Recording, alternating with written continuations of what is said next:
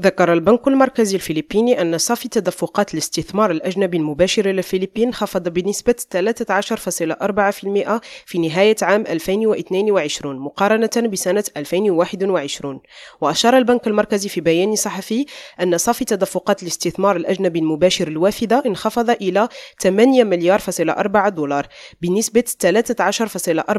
13.4% وذلك من 9.7 مليار دولار المسجلة في الأشهر الأحد عشر الأولى من عام 2021 2021 وحسب المكونات انخفض صافي استثمار غير المقيمين في أدوات الدين وإعادة استثمار الأرباح بينما زاد صافي استثمارهم في الأسهم خلال نفس الفترة. كما أشارت المؤسسة إلى أن الاستثمار الأجنبي المباشر سجل في نوفمبر 2022 صافي تدفقات داخلية بلغت 793 مليون دولار بانخفاض نسبته 43.6% مقارنة بصافي التدفقات الداخلة والبالغة مليار فاصلة أربعة دولار المسجلة خلال نفس الفترة بأشهر 2021 وأوضح البيان أن هذا هو نتيجة لانخفاض صافي الاستثمار لغير المقيمين في أدوات الدين وإعادة استثمار الأرباح مشيرا إلى أنه في الوقت نفسه ارتفع صافي الاستثمار في الأسهم على أساس سنوي للشهر الثالث على التوالي. وحسب البلدان نشأت استثمارات الأسهم بشكل أساسي من اليابان وسنغافورة والولايات المتحدة واستثمروا بشكل كبير في قطاعات الصناعة التحويلية والمعلومات والاتصالات والعقارات حسب المصدر نفسه.